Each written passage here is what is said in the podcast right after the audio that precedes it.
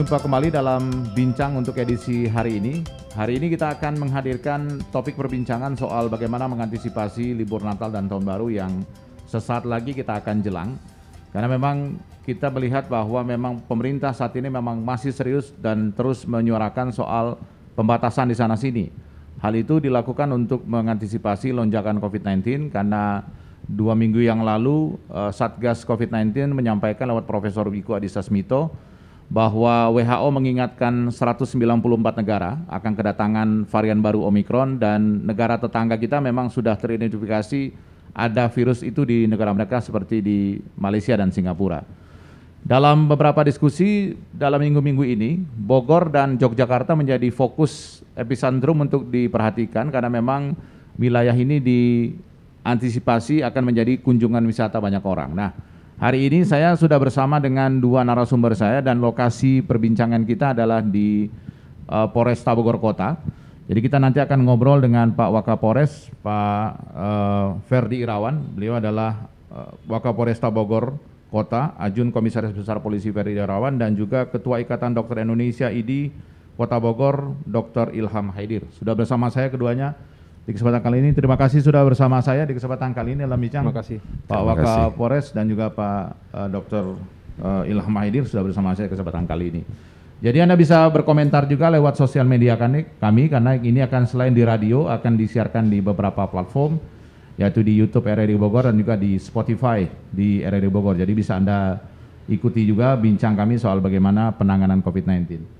Ini memang satu hal yang luar biasa beberapa kebijakan mungkin pagi ini juga Pak Wakapolres juga sudah rapat juga tentang bagaimana penanganan COVID dan tiba-tiba muncul uh, statement baru dari pemerintah lewat Pak Luhut Bin Sarpanjaitan soal sepertinya akan dibatalkan tuh PPKM level 3. Padahal waktu itu kita memang sudah mengantisipasi dengan PPKM level 3 di seluruh Indonesia. Nah, saya ingin dapatkan cerita kondisi terkini karena pasti dokter yang lebih tahu nih. bagaimana kondisi hari ini karena memang yang sekarang dikhawatirkan masyarakat dan pemerintah kita adalah varian baru Omikron ini karena tadi informasi yang kita terima bahwa memang di Singapura dan Malaysia sudah teridentifikasi Omikron sudah masuk ke mereka. Maka kita juga harus waspada nih di Indonesia, khususnya di wilayah Bogor yang tadi kita sampaikan menjadi epicentrum perhatian di libur Nataru kali ini. Gimana dokter? Baik, terima kasih. Uh, jadi memang Omikron ini adalah merupakan varian baru yang sudah diberikan satu peringatan oleh WHO. E, memang banyak kasusnya itu di Afrika Selatan. Pertanggal 19 November itu melalui perjalanan luar negeri itu masuk ke Malaysia, kemudian ke Singapura juga. Jadi memang erat kaitannya dengan perjalanan luar negeri. Nah, untuk di Indonesia sendiri, Omikron ini sampai sekarang belum uh, dilaporkan uh, ada masuk, tetapi kita harus waspada. Waspada dalam artian tetap prokes kita, kemudian dengan kebijakan-kebijakan pemerintah seperti sekarang ini, terutama di dalam pengetatan perjalanan luar negeri, agar jangan sampai terjadi kecolongan prokesnya, kemudian karantinanya, kebijakan karantina. Nah, e, sebenarnya tidak perlu panik juga tidak perlu disikapkan karena menurut laporan update terbaru dari Prof Zubairi Jurban uh, dari ID itu mengatakan bahwa uh, varian baru ini uh, virulensinya tidak begitu menakutkan hmm. seperti halnya delta. Memang spreadingnya penyebarannya itu cepat sekali. Cepat sekali ya. Melalui uh, droplet, uh, tetapi uh, dalam hal untuk menimbulkan keparahan, kemudian kematian dan eh, kasus-kasus uh, yang berat itu ternyata angkanya tidak signifikan juga. Hmm. Bahkan yang kebanyakan dari mereka adalah tanpa gejala. Kebanyakan yang kebanyakan ter, ter, apa namanya, terinfeksi oleh Omikron itu tanpa rata gejala. Ya? Okay. Tanpa gejala, kemudian gejalanya pun gejala ringan. Hmm. Yang hmm. hospitalized itu angka kesembuhannya cukup tinggi. Namun bukan berarti kita menganggap ringan hal yeah, ini. Yeah. Nah, Indonesia sendiri dengan kebijakan dari pemerintah termasuk nomor lima terbesar dalam penanganan COVID yang mm -hmm. dipuji oleh negara lain. Betul. Dalam hal ini kita melihat bahwa cakupan vaksinasi Jawa Bali ini uh, cukup tinggi, yaitu 76 persen. Kemudian untuk di luar Jawa Bali itu 56 persen. Nah ini uh, kemudian untuk di Kota Bogor sendiri dengan bantuan dari pihak Polres kemarin yang sangat aktif, kita dibuat direktur-direktur ya Pak. Ya, Jadi banyak direktur dadakan, direktur-direktur vaksin, direktur vaksin ini sehingga cakupannya itu mencapai 86 persen. 86 persen hari ya, ini jadi di Kota cukup, Bogor ya. Uh, cukup bagus gitu. Jadi hal ini juga yang membuat kondisi uh, sero survei dari masyarakat yang ada di Indonesia itu uh, cukup bagus sehingga bisalah kalaupun terkena infeksi itu pun mudah-mudahan dengan adanya vaksin ini bisa membuat angka kematian fatality rate-nya mm -hmm. menjadi turun. Yeah. Oleh karena itu uh, saya sih menghimbau sekali bagi yang belum divaksin nih tetap diuber-uber nih sama Pak Kapolres. Betul. Nanti sama kita jajaran. boleh dapat cerita dari beliau nah, juga ya iya. soal bagaimana nguber Jadi ini diuber-ubernya lebih dari nguber maling ini. Bagus ini.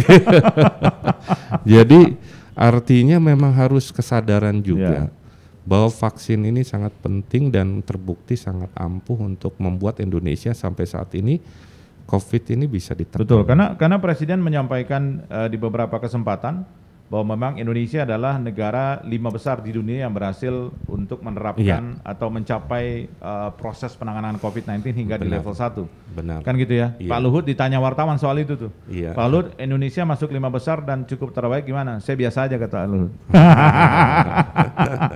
Artinya beliau tetap waspada sebenarnya. Iya. Kondisinya memang belum uh, sebaik yang kita pikirkan Baik. kan gitu ya. Itu yang terjadi. Uh, Pak Kapolres beberapa upaya tadi disampaikan oleh uh, Pak Dokter bahwa memang vaksinasi menjadi sangat penting. Ya. Kita tahu bahwa memang hari-hari ini khususnya dalam beberapa tiga minggu terakhir uh, Polresta Bogor Kota cukup intens untuk melakukan perburuan terhadap mereka yang belum divaksin. Nah dari hasil perburuan itu, dari hasil operasi razia vaksin tersebut, apa yang bisa kita lihat dan kita simpulkan dari kondisi masyarakat Indonesia khususnya yang berada di Bogor, Pak Wakapolres? Ya baik, uh, dapat saya jelaskan Tentunya dari Polresta Bogor Kota beserta bersama dengan Satgas Covid-19 Kota Bogor dari unsur TNI, dari unsur pemerintah kota, ini tetap uh, kita fokus dan intens untuk uh, memaksimalkan kegiatan vaksinasi di Kota Bogor. Berbagai macam upaya strategi sudah kita lakukan, termasuk yang terbaru yang kita lakukan ini adalah menjaring masyarakat pengunjung di tempat wisata, khususnya wisata Kebun Raya Bogor, dan uh, pengunjung di pasar tradisional di Bogor itu kita laksanakan pengecekan uh, terhadap masyarakat yang belum tervaksin. Caranya adalah masyarakat yang bisa menunjukkan bukti bahwa mereka sudah tervaksin, kita akan beri tanda khusus berupa stempel di tangannya, kemudian dipersilakan untuk melanjutkan kegiatannya. Tetapi ketika masyarakat tersebut tidak bisa menunjukkan dan mungkin mereka belum tervaksin, ini langsung kita arahkan, kita ajak mereka ke sentra vaksin yang terdekat yang sudah kita siapkan. Ini merupakan bagian daripada strategi untuk mengejar, ya, karena memang e, kita harus akui bahwa tidak semua masyarakat Kota Bogor ini yang mau secara sukarela divaksin. Masih ada beberapa kelompok masyarakat atau beberapa masyarakat yang mungkin karena menerima informasi yang salah itu masih ragu untuk datang secara sukarela ke tempat vaksin. Ada Maka, ada informasi yang salah apa yang berhasil diidentifikasi dari proses wawancara dengan mereka yang terjaring razia itu, Pak Ferdi? Ya, pertama contohnya barangkali uh, yang yang selalu kita dengar bahwa vaksin tersebut uh, mungkin mengandung zat yang yang dilarang oleh dilarang, agama, okay. seperti itu ya, agama tertentu. Kemudian uh, masih ada persepsi bahwa ketika masyarakat tersebut tinggalnya atau KTP-nya bukan domisili Kota Bogor, mereka takut tidak terlayani dengan baik. Tetapi hmm. faktanya kan bahwa saat sekarang ini semua yang penting dia warga negara Indonesia dan bisa menunjukkan identitasnya, semua akan kita layani. Nah, oh, informasi-informasi oh, okay. seperti itu yang kita coba sampaikan kepada masyarakat dan terbukti di minggu lalu ternyata masih aja per hari ini masih ada masyarakat yang jalan di Bogor? Kebun Raya Bogor atau SSA atau masuk ke pasar itu yang belum ternyata vaksin. belum tervaksin gitu seperti oh. itu. Jadi ini strategi terus kita Arti, akan kembangkan. Artinya cukup efektif juga ya untuk melakukan pemetaan sebenarnya masih banyak loh yang belum vaksin masuk ke Kota Bogor karena kan tadi Pak Dokter sampaikan kalau dilihat dari data 86 persen vaksinasi itu bisa di apa tuh sudah dilakukan di Kota Bogor, tapi faktanya yang berkunjung itu tidak seperti itu juga, masih masih ada yang belum divaksin kan gitu. Oh iya ya. Jadi mungkin uh, perlu kami tambahkan kalau data per hari ini dokter ya. mungkin sudah mendekati 90% 90% data vaksin. Uh, tapi memang kan yang masuk Kota Bogor ini kan bukan hanya warga Kota Bogor betul, saja, betul. masih banyak juga warga luar Kota Bogor yang datang kemari. Jadi uh, upaya-upaya itu kita lakukan supaya warga Kota Bogor yang memang tinggal di sini maupun pendatang yang berkunjung Kota Bogor yang mungkin belum tervaksin kita ajak, kita cari, hmm. kita jaring untuk mereka mau ikut divaksin. Oke, okay. tapi gini dok, um, dari yang disampaikan masih banyak juga yang belum divaksin. Ada beberapa beberapa informasi yang salah soal vaksin, sehingga mereka memilih untuk tidak vaksin. Tadi yang paling banyak misalnya adalah soal paradigma paradigma yang agaknya kurang tepat ketika di apa namanya di uh, diambil oleh mereka sehingga mereka nggak mau vaksin. Beneran nggak mau vaksin nih? Jadi banyak orang juga yang memang nggak mau vaksin bukan karena belum vaksin kan gitu. Kalau soal KTP kadang-kadang ada malesnya tuh bawa Kapolres. Tapi ada yang memang nggak mau vaksin tuh. Nah dengan kondisi itu bagaimana ya kita harus menyikapi menyikapi mereka yang memang belum mau divaksin itu ketika memang mutasi dari COVID-19 itu begitu cepat hari ini di dunia. Ya. Jadi kalau di ID sendiri memang terlibat ya dalam vaksin. Jadi kita ada vaksinator ID itu terlibat dalam kegiatan-kegiatan dengan dinas kesehatan. Jadi uh, kita ada tim vaksinator, kemudian ada telekonsultasi yang menyangkut tentang permasalahan-permasalahan seputar itu, mengubah paradigm. Jadi upaya prom promosi kesehatan ini harus upaya yang terus kita sampaikan. Nah memang sampai bukan hanya masalah itu, Bahkan saya pernah ketemu pasien yang ke RSUD, ketemu saya di ngobrol ini, ngobrol dok, corona teh ayah, masih begitu, kacau. Padahal kita sudah dua tahun ya, berhadapan dengan kondisi begini. Betul. Jadi memang e, mengubah mindset ini sesuatu upaya yang harus terus menerus, continue dan seperti yang dilakukan ini memang gebiar gitu. Jadi memang harus terus mempunyai determinasi yang kuat untuk uh, disampaikan secara berulang-ulang karena uh, upaya untuk gerakan anti vaksin juga itu berulang-ulang. Oh ya? Iya. Gerakan anti vaksin tuh ada, terorganisir bilang, juga ya? Bukan terorganisir, iya. artinya uh, kita terstruktur mah, lah berarti. Ya dia kan melihat bahwa ini dari pasti bayi, terstruktur dong kan gitu. Enggak, enggak. Jadi saya melihat itu pemahaman saja. Oke. Okay. Nah, saya melihat sih kalau dari kami dari ID menemukan key person pengajian misalnya. Hmm. Pengajian kita masuk, key personnya siapa nih kok punya salah begini persepsinya. Wah, dialog aja saya kira ternyata dialog akhirnya bisa. Hmm. Tapi yang jelas harus benar-benar apa namanya intens. Gitu. Ya. Mungkin itu. Oke. Okay. Uh, eh, Pak Ferdi yang menarik juga adalah soal bagaimana nih antisipasi Bogor karena beberapa destinasi wisata yang paling dekat dengan Jakarta itu adalah di Bogor kan gitu ya pasti pemerintah punya ketika presiden punya arahan tersebut kepada uh, tenaga ahli KSP bahwa pasti itu satu hal yang valid bahwa memang harus diperhatikan nih Bogor dan juga Yogyakarta kan gitu ya. Nah, ya. mengantisipasi itu bagaimana nih? Oh, apalagi waktunya udah mendekat nih menjelang libur Natal tahun baru kadang-kadang tuh sebelum dilarang tuh orang udah melakukan manuver duluan tuh. Bapak itu gitu gimana?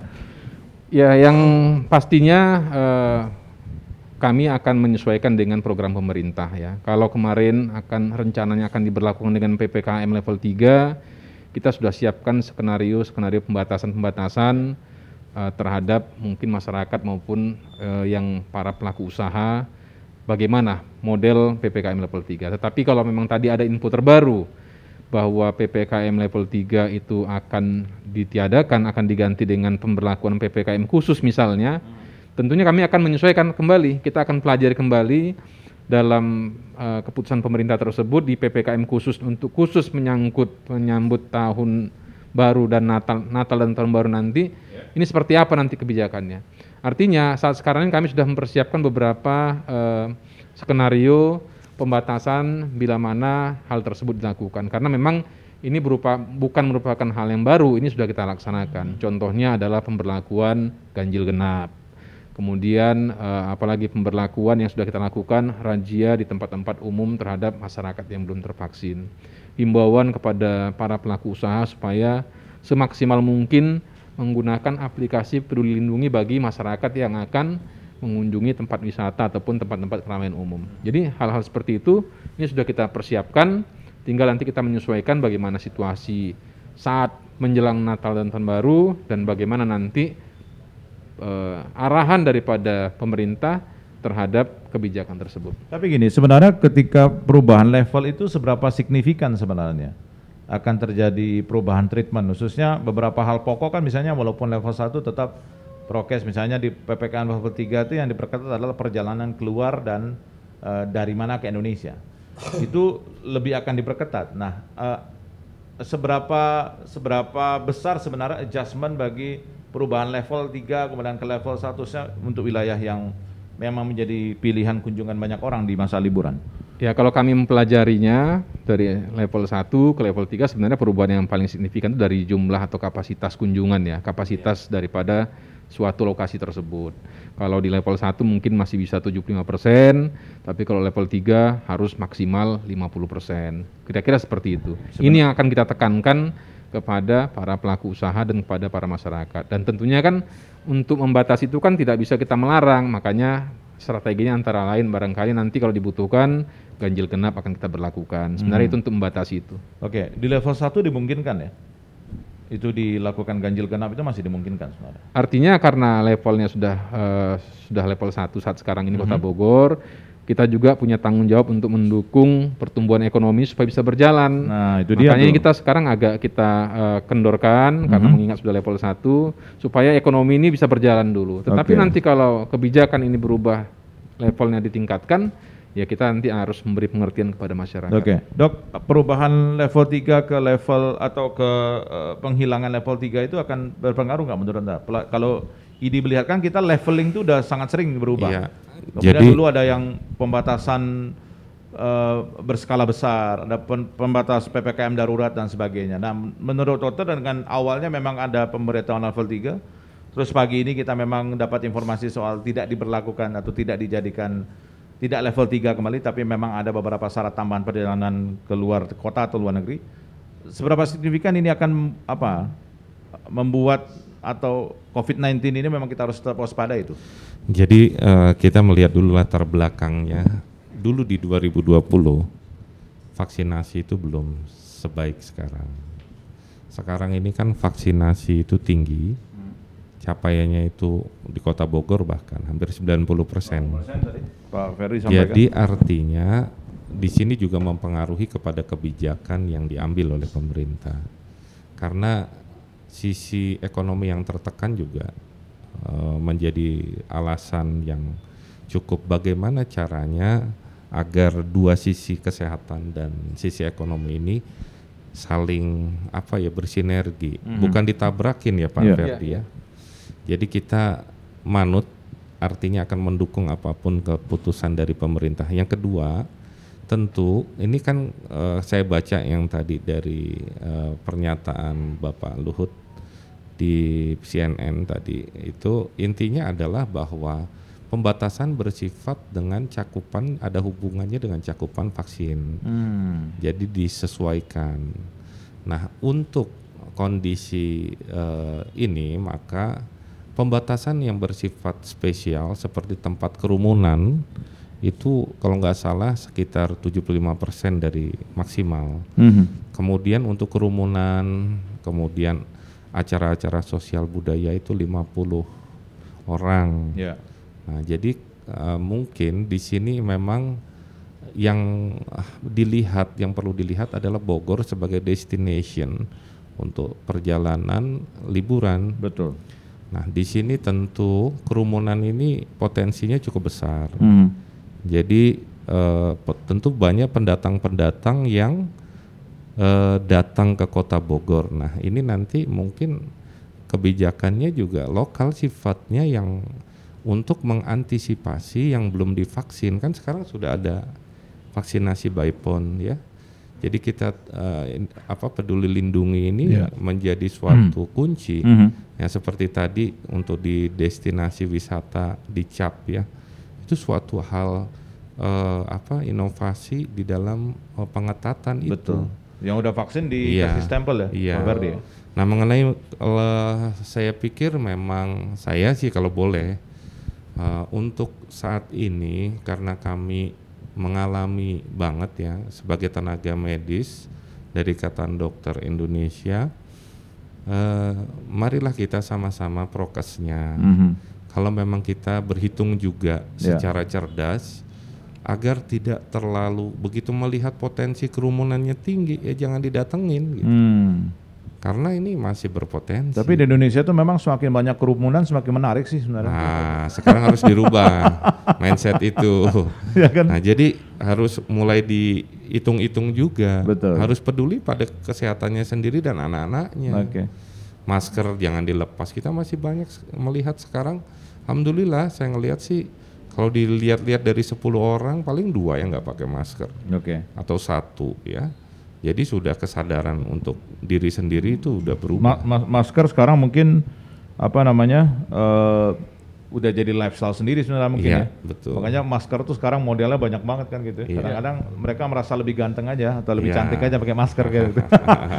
Nanti kita lanjut lagi ngobrolnya dan eh, pendengar dan juga penonton kita masih akan lanjut ngobrol masih soal bagaimana antisipasi libur Natal dan Tahun Baru dengan perubahan kebijakan pemerintah yang hari ini Luhut Binsar Panjaitan Menteri Koordinator dan Investasi Koordinator Maritim Investasi menyatakan bahwa memang pemberlakuan level 3 itu tidak jadi diberlakukan. Tapi ada beberapa informasi juga menyatakan bahwa tidak akan diberlakukan secara general sebenarnya. Jadi mungkin tadi disampaikan akan sangat terkait dengan jumlah vaksinasi yang ada di sebuah wilayah. Kami akan kembali.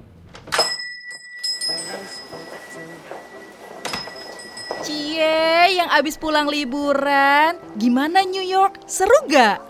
You know, seru banget. So many tempat famous like Times Square nih yang really really crowded. Literally aku sih prefer rekomen liburan ke luar negeri ya. Kayak ada pride gitu nggak sih kalau kita posting ke sosial media? That's why foto aku tuh banyak yang like. Um, perhaps later kita bisa lah go ke sana.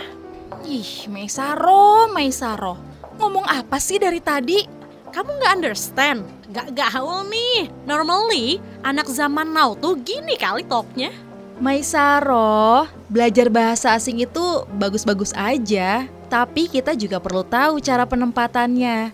Dan yang paling penting sih, kita nggak lupa ya sama bahasa kita. Kamu inget kan ikrar Sumpah Pemuda poin ketiga? Menjunjung bahasa persatuan, bahasa Indonesia. Ingat dong. Iya ingat. Makasih ya Francisca udah ngingetin.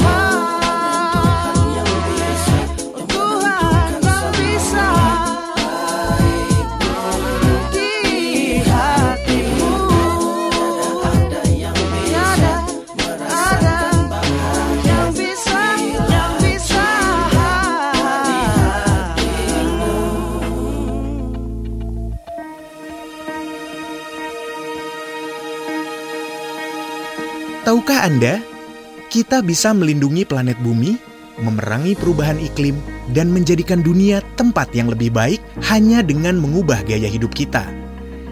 Ganti kebiasaan kita mengkonsumsi makanan atau minuman dalam kemasan dengan membawa botol dan alat makan kita sendiri, serta ubah kebiasaan kita memakai kantong plastik dengan membawa tas belanjaan sendiri.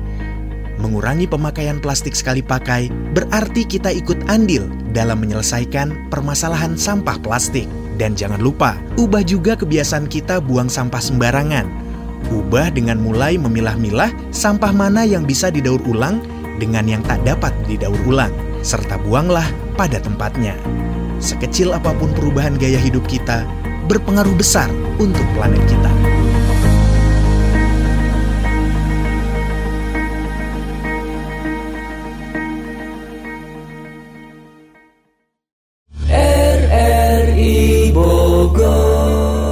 102 FM 1242 AM Kanal Inspirasi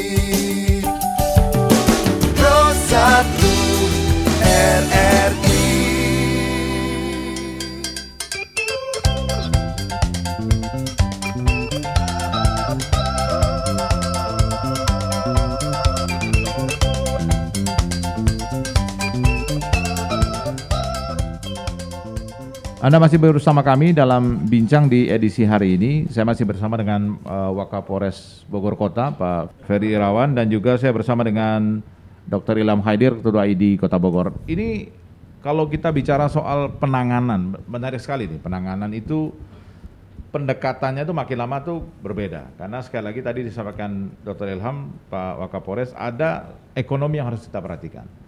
Karena memang sejak awal 2021 pemerintah menyatakan sendiri bahwa memang dibentuk eh, apa namanya eh, eh, koordi- koordinator penanganan COVID dan juga pemulihan ekonomi nasional. So kalau melihat kecenderungan hari ini dengan mutasi COVID-19 yang besar, kemudian juga beberapa perhatian di beberapa wilayah memang juga cukup tinggi soal COVID-19, maka tadi disampaikan Dr. Yang menarik, ada kebijakan lokal yang memang harusnya bisa lebih penetratif gitu ya, untuk bisa melakukan preventif dan sebagainya. Menurut Anda di lapangan, maka kebijakannya bagaimana yang harusnya dilakukan di wilayah Kota Bogor untuk tetap menjaga satu COVID-nya memang harus kita tangani, yang kedua ekonominya nggak boleh tumpur juga, ekonomi tetap berjalan. Gimana Pak Ferdi?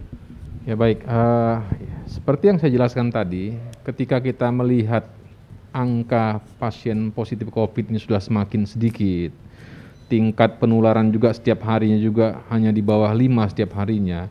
Ini kan merupakan suatu indikator ya, tingkat vaksinasi sudah di sudah di angka 90%. Ini kan merupakan sebuah indikator bahwa ya kita berharap sebenarnya di Kota Bogor ini sudah uh, cukup baik untuk penanganan Covid-nya sehingga dari situ bisa kita ngambil suatu uh, keputusan oh kalau penanganan Covid-nya sudah cukup baik berarti ekonomi ini bisa kita dorong untuk dikembangkan. Artinya kegiatan-kegiatan masyarakat berupa mungkin destinasi wisata, tempat-tempat kumpul seperti restoran karena Kota Bogor ini kan Betul, terkenal dengan restorannya ya. ini Restoran sudah bisa kita ya. dorong untuk buka, tetapi tetap kita ingatkan, tolong pengelola usaha ingatkan untuk masyarakat pengunjung agar wajib protokol kesehatan. Hmm. Ini yang harus kita bangun kesadarannya sehingga bisa berjalan semua. Jadi indikator itu tetap harus kita perhatikan dan tentunya kami harus tetap berkoordinasi dengan Satgas COVID-19 di bidang kesehatan dengan Dokter Ilham, kita selalu berkoordinasi. Setiap hari kita menerima laporan, oh angka COVID masih di bawah 5, berarti masih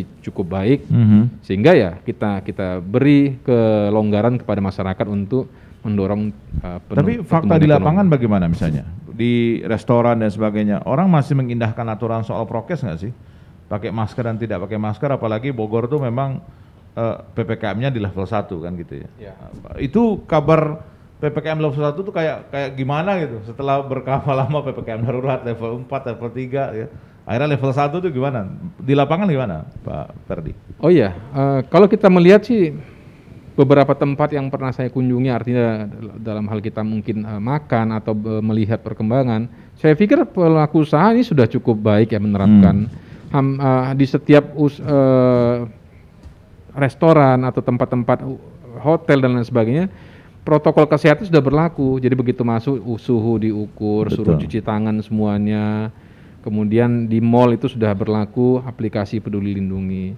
Artinya itu sudah diberlakukan. Pelaku usaha sudah cukup tertib. Mhm. Hanya terkadang yaitu tadi masyarakatnya yang terkadang masih eh, suka melanggar. Melanggar dalam artian ya terkadang namanya di restoran ngumpul. Hmm. Kan kalau kita bicara aturan kan pada waktu makan saja dibuka maskernya. Iya. Tapi terkadang karena sudah dalam suatu eh, Ko- situasi komunitas gitu ya. Iya, ya ngobrolnya ya sambil buka masker. Padahal perintahnya itu kan Ya. eh, buka maskernya ketika makan ya, bukan, Ya. bukan ketika gibah kan gitu ya, ya. seperti itu. Jadi jadi itu saja barangkali yang perlu kita tingkatkan kesadaran masyarakat itu yang perlu kita tingkatkan. Oke, Eh, Dokter Ilham, hari ini di kasus di rumah sakit ada berapa? Kita hari ini dua. Dua aja ya? pasien, Oh, luar biasa. Dua pasien dan tidak di ICU. Tidak di ICU. Artinya mudah-mudahan eh, gejalanya ringan sedang lah. Mhm, Di rumah sakit artinya bahwa kondisinya nggak nggak nggak nggak Nggak- seperti tidak- nggak dulu. seperti Nggak dulu. di- Oke. tidak- Tapi dengan mendiadakan level 3, apakah membuat langkah antisipasinya menjadi berbeda untuk rumah sakit gitu ya?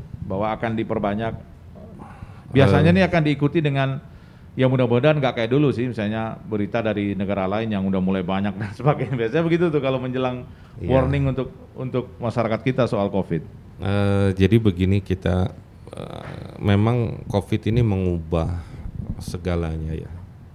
Kita nggak ada rujukan yang pasti dulu waktu awal-awal kita penanganan COVID. Kami di RSUD eh, Kota Bogor itu nomor tiga terbesar penanganan pasien dalam jumlah COVID sejauh barat. Nah, jadi nomor satunya itu eh, dari Bekasi, dua Cibinong, dan yang ketiga RSUD Kota Bogor. Nah, kalau saya melihat sekarang eh, dengan adanya ppkm level 3 yang kemudian dicabut, bukan dicabut ya artinya di ini bukan salah satu bentuk kelengahan kalau menurut saya, tetapi salah satu bentuk kebijakan untuk me- menghidupkan sektor ekonomi dengan perhitungan-perhitungan yang matang dari pemerintah yang cukup bisa eh, dasarnya mungkin dari para ahli-ahli virologi dari Profesor Zubairi Jurban juga melihat jangan membuat kondisi tingginya vaksinasi ini cakupannya seperti di Jawa Bali itu kalau dirata-ratakan 76% membuat lengah. Prokes tetap. Jadi seperti tadi di rumah makan eh, terpulang kepada perilaku perilaku masyarakat. Nah, kita dalam sisi penegakan kebijakan. Kalau kami en- enter point-nya kan di promotif, preventif dan kuratif. Jadi kami eh, kalau di rumah sakit lebih ke arah ketika itu sudah terjadi. Mudah-mudahan jangan sampailah, ya jangan sampai lah jangan sampai Iya. terjadi gitu. Oke, tapi gini, em, ini kan ketika kita bicara soal ekonomi menarik juga yang disampaikan oleh Menteri Parekraf eh, Sandiaga Uno bahwa CHSE akan menjadi satu-satunya indikator bagi hotel dan restoran untuk eh, bisa melakukan banyak hal kan gitu ya bahwa sertifikasi itu mereka akan pada CHSE. Kadang-kadang ini juga datang misalnya komentar datang juga dari misalnya pelaku-pelaku usaha di wilayah Kota Bogor misalnya khususnya hotel restoran kadang-kadang tuh kebijakan pusat dengan daerah tuh nggak sinkron tuh. Kebijakan daerah misalnya agak lebih lambat untuk menerjemahkan kebijakan pusat sehingga bagi pelaku usaha yang katanya Natal dan Tahun Baru tuh waktunya mereka akan dapat keuntungan besar selama satu tahun yang memang sudah hancur hancur lebur itu menjadi nggak jadi sebenarnya. Sedangkan kita tadi sepakat bahwa COVID memang kita harus tangani tapi ekonomi tetap kita harus tumbuhkan. Menurut Anda ungkapan itu harusnya disikapi bagaimana, dokter? Kalau saya sih nilai salah ya. Maaf ini. Nggak apa-apa, nggak apa-apa. Karena Bogor selalu menjadi barometer. Untuk saya masih ingat di bulan Desember ya Pak Everdi ya.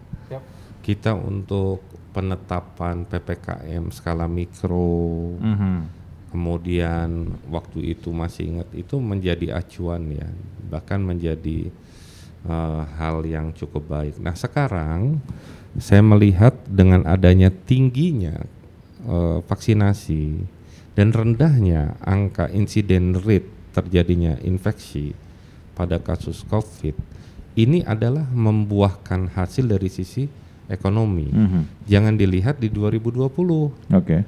Karena di 2000 2020 harus kondisinya kita Kondisinya memang jelek memang ya, jelek, buruk sekali pada kondisinya saat itu. buruk. Desember itu puncak gitu. Mhm. Puncaknya benar karena kita vaksinasinya masih buruk gitu.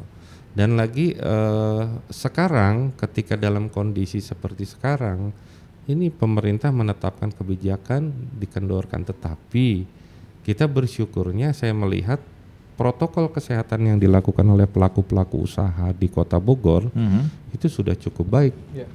Sudah cukup bagus. Iya. Nah, contohnya ketika mau masuk uh, termogan, kemudian cuci tangan, Aplikasi Peduli Lindungi. ya aplikasi Peduli Lindungi, dan ini ketika tidak, ya mohon maaf nggak bisa masuk, Mhm. gitu. Jadi saya pikir justru kita eh, apa lebih di, di depan lah dalam hal ini. Oke. Dan penerapannya saya kira siner apa ya garis lurus dengan pemerintah pusat. Oke. Maaf. Artinya bahwa memang kalau di- ditanya misalnya kecepatan akselerasi penerjemahan kegiatan dari keputusan pusat ke daerah, so far nggak ada masalah sebenarnya. Nggak ada masalah. Kalaupun ada yang ngomong begitu, mungkin harus dikoreksi soal itu ya. Oke. Mungkin Pak Ferry punya tanggapan juga soal itu, soal kecepatan akselerasi kebijakan itu, karena saya tuh kalau tiba-tiba ada keputusan tuh, biasanya Pak Kapolres, Pak Kapolres, Wali Kota, Wakil Wali Kota tuh langsung meeting biasanya. Ya. Dan tiba-tiba besok tuh atau sorenya udah ada live conference, press conference di YouTube biasanya untuk Ya. menyampaikan kebijakan demi kebijakan itu, Pak Wakapolres. Jadi saya sependapat dengan Dr. Ilham, kalau masalah akselerasi penerjemahan kebijakan daripada pemerintah pusat, saya melihat untuk Satgas COVID-19 Kota Bogor ini, ini sangat cukup aktif.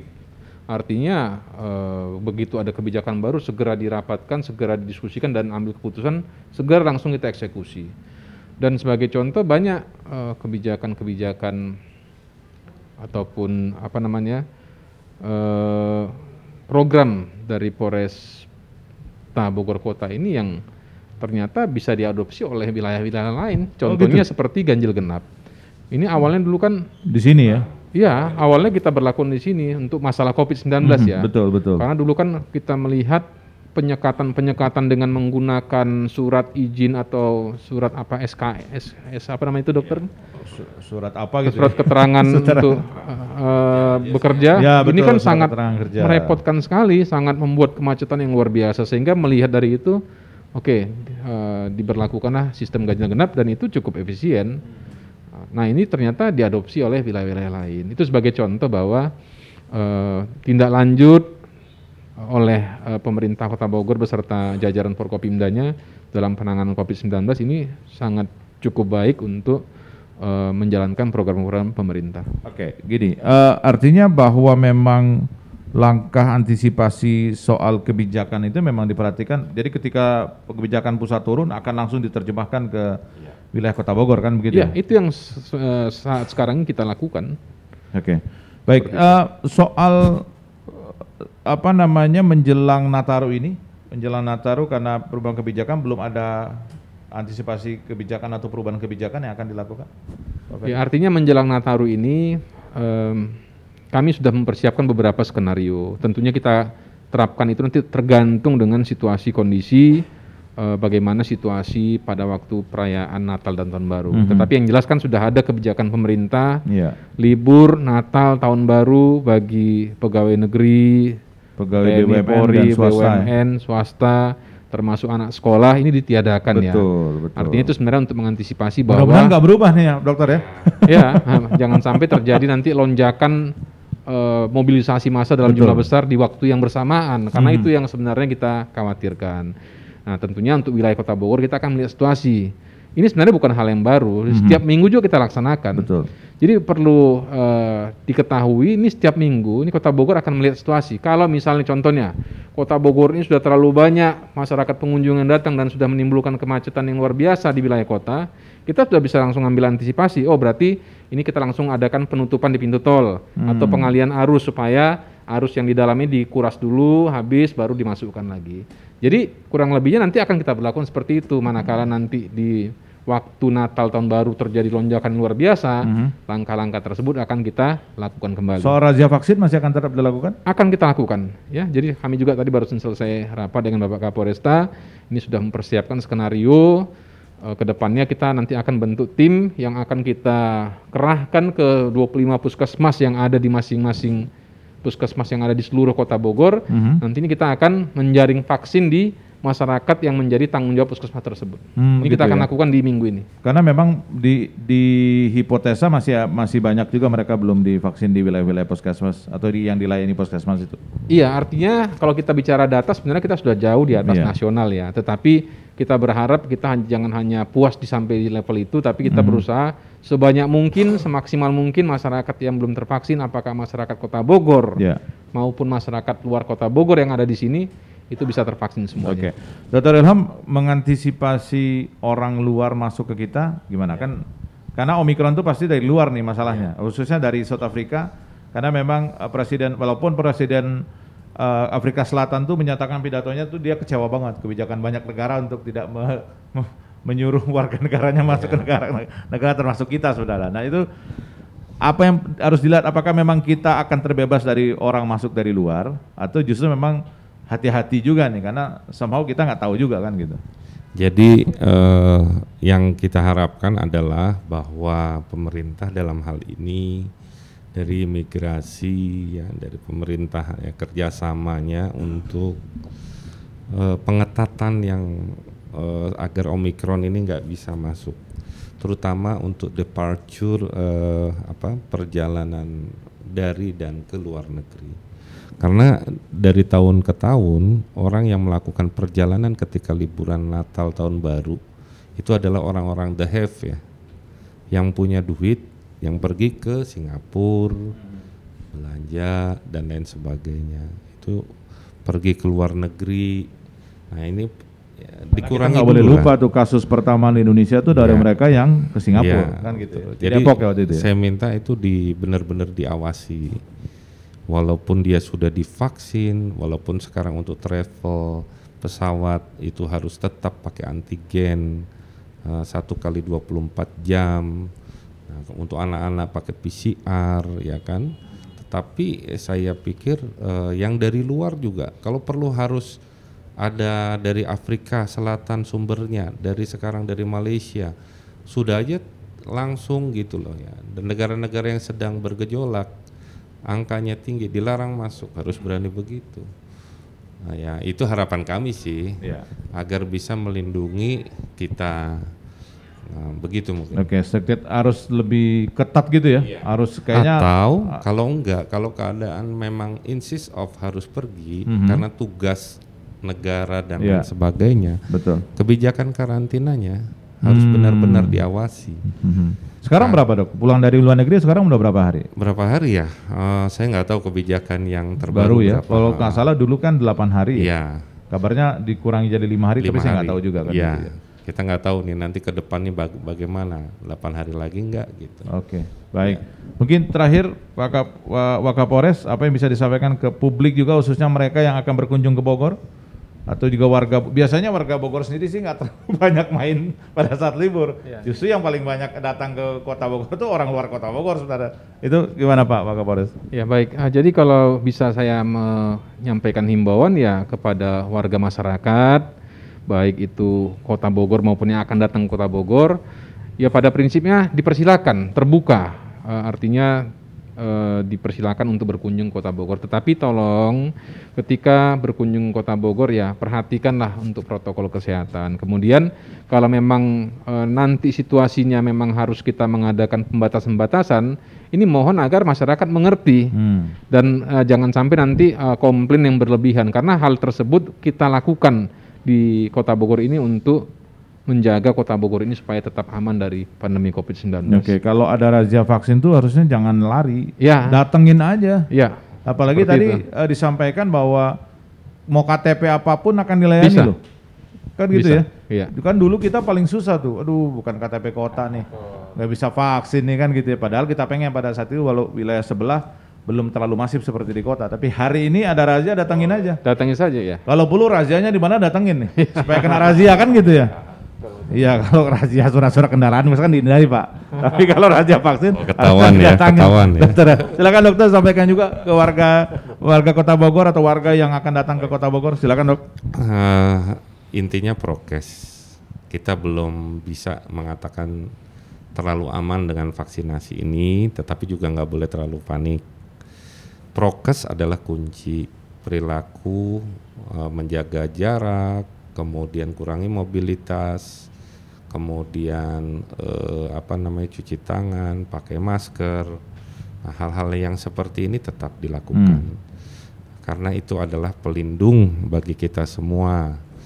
Kemudian bagi yang mau berkunjung ke eh, untuk wisata ke Bogor, kita dengan tangan terbuka, tetapi tolong ikuti aturan main di Kota Bogor sebagai tuan rumahnya. Seperti saya mau bertamu ke rumah Akang, adat istiadatnya juga saya harus menyesuaikan ya Kang. Iya Nah, betul. Jadi mau tidak mau ulah ngambek, ulah pundung gitu. Nanti masuk viral deh, iya, diputar betul. balik gitu. Betul betul ya. Mungkin Nah, itu. Mudah-mudahan ini bisa dimengerti bagi Mohon. siapa pun. Eh, Kota Bogor terbuka bagi siapa pun, Ya. tapi tolong juga mindsetnya dibuka. Ketika ada aturan-aturan memang harus diberlakukan ya tolong di turut diikuti ya. Kemudian juga protokol kesehatan masih tetap kata kunci. Kayaknya memang perkawinan antara vaksin dan masker masih masih paling oke lah hari ini ya. Jadi vaksin vaksin terus, masker juga harus anda pakai untuk bisa eh, menghindari kita Karena dari begini, apa namanya Mas, COVID-19. terakhir nih, Omicron ini airborne disease-nya lebih cepat. Hmm. Spreading-nya itu lebih cepat dari eh, yang, yang, lain. varian sebelumnya. varian sebelumnya. Jadi cepat banget. Jadi tanpa masker ini kita akan mudah sekali tertular. Betul. Bahkan kalau kita hanya orang habis hidungnya kemudian kita salaman itu cepat banget ya. Iya, iya. Makanya masker kunci. Betul. Makanya kan sekarang kampanyenya kas masker dan vaksin. Iya. Nggak ada yang lain tuh. Masker dan vaksin harus Anda pakai. Jadi vaksin tadi Pak Pak Wakapolresta juga bilang bahwa memang vaksin itu sekarang disediakan walaupun namanya razia. Itu sebenarnya menyediakan vaksin gratis sebenarnya. Jadi datang aja lah. Ada. Kalau perlu tantangin kalau ada polisi di pinggir jalan gitu, anak buahnya Pak Wakapolres, razia vaksin di mana bos? Kan gitu. Datengin kan gitu ya. Biar kita bisa divaksin kan gitu. Jadi aman kita semua. Terima kasih banyak Pak Wakapolres. Terima kasih Pak. Terima, Terima banyak, kasih, terima kasih. Pak Iya. Ilham sudah bersama kita di kesempatan kali ini. Terima kasih juga banyak eh, pendengar yang sudah mendengarkan dan juga menonton. Anda bisa tonton kami di podcast kami di YouTube di RRI Bogor dan juga di Spotify untuk Anda yang penikmat audio. Anda juga bisa dengarkan kami di RRI Bogor khususnya di program 1 untuk mendengarkan siaran kami di edisi hari ini. Saya Maulana Isarto pamit, sampai jumpa.